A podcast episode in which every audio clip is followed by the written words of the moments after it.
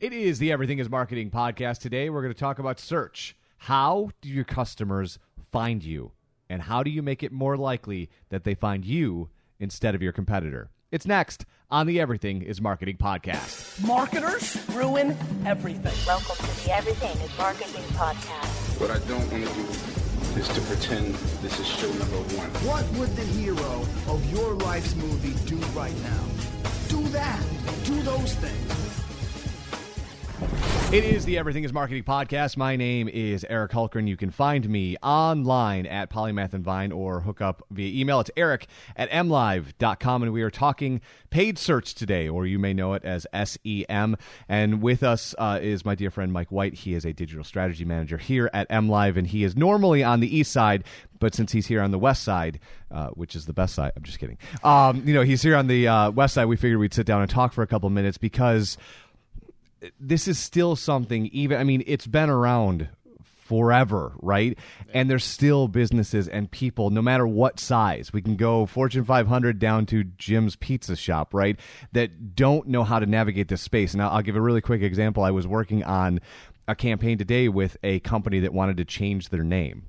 And I, I went on Facebook and they didn't have anything there, and then I searched the actual name, which was difficult, but I searched the name in its specific specificity, and they're not on the first three pages, right? So first for the for people who are like know what SEM is in the like loosest sense of the word, like talk to us about what does that word mean to you? Well, paid search to me um, really is uh, it, it's a marketing channel that's really effective at getting in front of people who are specifically turning to search engines looking for information. Um, you know, I find it very effective at promoting products and services and really helping you get exposure when maybe your organic search efforts just aren't getting you on the first page. It's it's something that can help um, kind of patch things over, get you present uh, in the search engine result page while you're working on trying to get your site ranked organically. So, for example, if someone was going through a name change. Uh, and they're not being found for that specific name, they can bid on that keyword and pay to show up um, while they're working on getting ranked organically for that search. And for people who don't maybe know these statistics, like what percentage of people start their query into Los Interwebs by doing a search? Uh, well, most people end up turning to a search. I'd say a good 80 to 90 percent of the population will turn to a search engine uh, for information, and primarily they're going to Google, Yahoo, Bing, or another one of the smaller search engines that are uh, in the market. Okay, Mike. So you know, we sit down and, and we launch this business together, and we're going to do this thing, and we're doing this thing people have told us to do called SEM or search engine marketing, right? And we're trying to get our stuff bubbling up, and it's it's not working, and we don't know why. What are some of the things that we can do to kind of do some self diagnosis and then obviously get to the point where we need somebody else's assistance, right? Yeah, so um, it depends on if you're you're managing the campaign yourself or you're working with someone who manages the campaign for you. Um, if you're managing the campaign yourself, you can dig in, look and see what kind of keywords you're bidding on, um, what geography you're bidding in, and, and understand uh, if you're bidding on the right terms in order to show up for what you're interested in showing up for. Uh, alternatively, if you're working with a company, you may need to ask some questions and, and get some additional information with um, the keywords, the geography, the intent of what the user is searching for to understand if if you're showing up uh, for the right queries, if you need to make some changes in the account uh, to show up for uh, different queries, uh, and ultimately dig in and understand uh, what those users are searching for, because that's at the core of, of, a successful search engine marketing campaign is understanding what users are turning to the search engine as a resource. And it's one of the things that, and I, I, I, won't push you on a percentage, but I would imagine that a fair majority of people that are doing SEM by themselves, right? Probably right. don't self audit. They just assume that that that you and I'm sure you've heard this a million times that SEM doesn't doesn't work, right? Yes. Social media doesn't work. Snapchat right. isn't a thing. Video is never going to work, and that's usually because they just haven't done the due diligence of figuring out what isn't working because there are millions of companies that it's clearly working for. Yes, I agree. And I have heard that uh, objection quite a few times that it just doesn't work. And really, I think it comes down to um, are you doing it correctly and uh, are you understanding how it functions? Um, because it is very keyword based and intent based. Um, it is something where you need to look at it and keep an eye on it frequently. Um, and, and, it's something. And what is, not to cut you off, but what, what is frequently for people who are going to do this themselves? Like, is that every day or is that every week? I mean, typically Is that every you hour? Wanna, you want to look at it. Uh, I tend to look at my accounts at least you know once a day or a couple times a week, depending on um, how busy I am. Mostly, uh, and that's usually the problem with a lot of people is they get busy and this you know, kind of falls to the wayside, and, and so they don't keep as close of an eye on it. Um, but it's something that is uh, it- when you keep an eye on it, it can help you make improvements and understand exactly what you're uh, doing in the space, so um, you can try different tweaks and changes in order to uh, get more performance out of what you're spending money on in the search engine marketing space. Because I would imagine that queries, as you use it, or questions that people ask on, Right. on Google, perhaps, like those are going to change over time, right? Absolutely. depending on what genre you're in, you know, if uh, um, we'll use this weekend, right? Because there's there's a hundred and seventy million dollar elephant in the room, right? Batman versus Superman is out. If you are a movie theater, people are going to type in.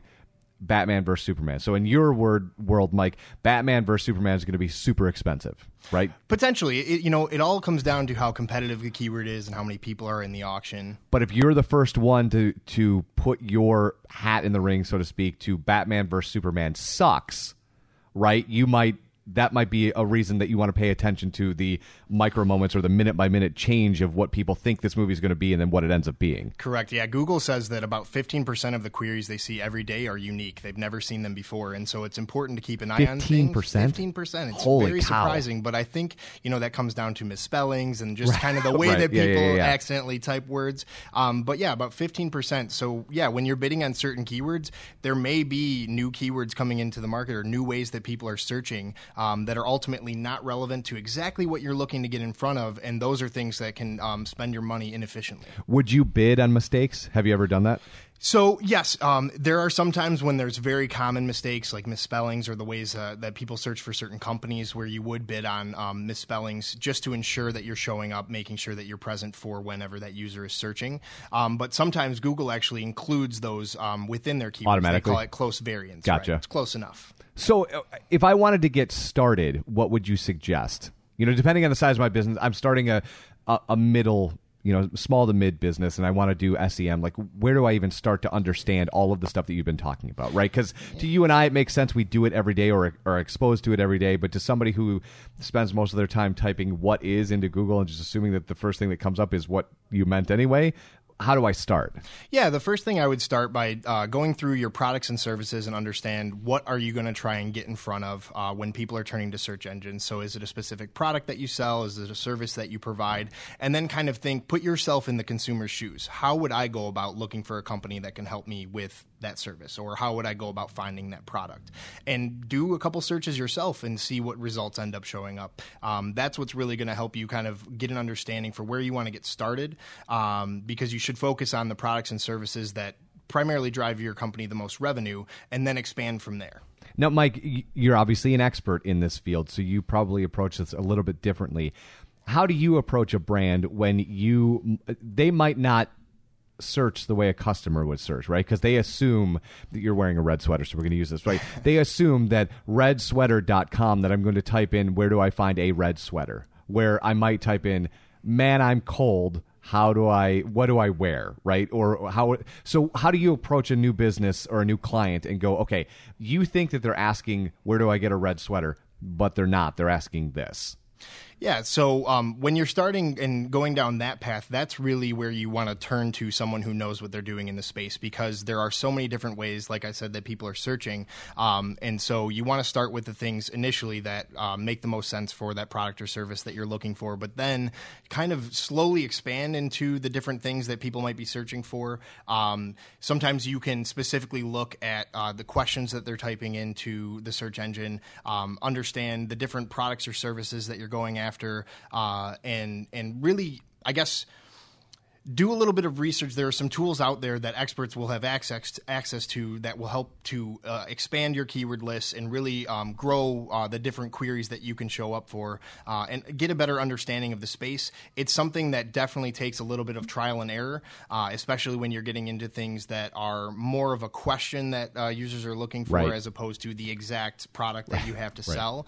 Um, so that's really where I would definitely turn to someone who's a a lot more familiar with the space um, before spending too much money in that. is there an average on keywords you should bid on Actually, um, you know, when it comes to the number of keywords, that all depends on uh, you know what product or service that you're looking for. Uh, a lot of people have uh, focused on much what they call longer tail keywords, right? So when people are typing in more than just a couple words into the search space, um, because they find that that space is a lot more niche. There's a less competitors, um, and also there's a lot more intent with the way that people Sure. are searching using It's a bit of a hotter lead, right? Yeah. Right, but as Google mentioned, those 15% of new searches, there's going to be new keywords that you're going to be wanting to add all the time based on how those users are searching. Okay, and, and last question before I get you out of here, because it's the question I like to ask people anytime that they get to sit across from me, is what new stuff is happening in this space? Like, you know, do we do we put all our money in Google? Is does, is there a play for Bing? Do we even care about Yahoo? Is there another one out there that most people aren't looking at? What's new happening in search?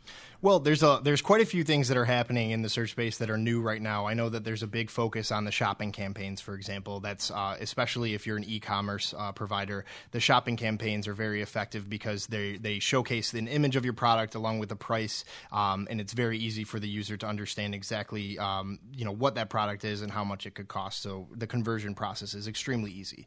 Um, you should definitely consider all search engines because ultimately pay per click is uh, search engine marketing is a pay per click model. So Sure. you're only paying when someone engages with your ad. And so taking advantage of all of the different opportunities across search engines is important because you're only going to incur cost when a user engages and goes to your website. And then one more thing uh, before we jump out of here. So it's pay per click, so we're we're everywhere, right? Um, but one of the things that Google changed, I want to say it was now a year ago at this point. It might, I might be off on my date, but notifying the consumer, which is now 80, 85% mobile, right? Notifying them from the jump off that your website is not mobile friendly. So, would you suggest starting your search engine marketing before that's a factor, or make everything mobile or responsive, whichever one you're going to pick? I would pick responsive, but uh, if you're not going to pick responsive, make it at least mobile. Which would you do that in that order, or what order would you do that in? Well, I mean, if you if you could pick the optimal scenario, I would definitely make sure that your website is mobile optimized first. Um, the the biggest thing nowadays is people aren't very patient and they don't deal well with uh, with websites that are not fit to their device. So a lot of people, you may be spending money to drive a lot of people to your website who are going to leave based on that experience alone. And so I would probably get your website focused on being responsive first before spending money in the space. However, there is still some opportunity to um, you know get some information. Uh, start with a smaller investment level while you're working on your website, so that you can get some historical data and really start to refine your paid search campaign while that website is in the process of being updated. So that way, once it is updated, you can really hit the ground running uh, and and maximize your spend in the space. Do you see a time? And I know this isn't necessarily in our wheelhouse today, but I like having interesting conversations, right? Do you see a time when the website doesn't look like what we think of traditional websites? I'm meaning like most people go to your website, mikewhite.com, which isn't your website, but let's say it was, right? Like they go to your website for a single piece of information, then they're gone to whatever they were just doing on Facebook, right? So do you see or anticipate a time where that's going to be war- more what this is mirrored after? That paid search and your website in this kind of cloud idea will just be pieces of information that sort of create a single space, or will it always be your home, quote unquote, on the internet with pieces of information in it? You know, I think that there will always be uh, a little bit of both. I definitely see a lot more uh, where the search engines are trying to provide that answer within the search engine results page.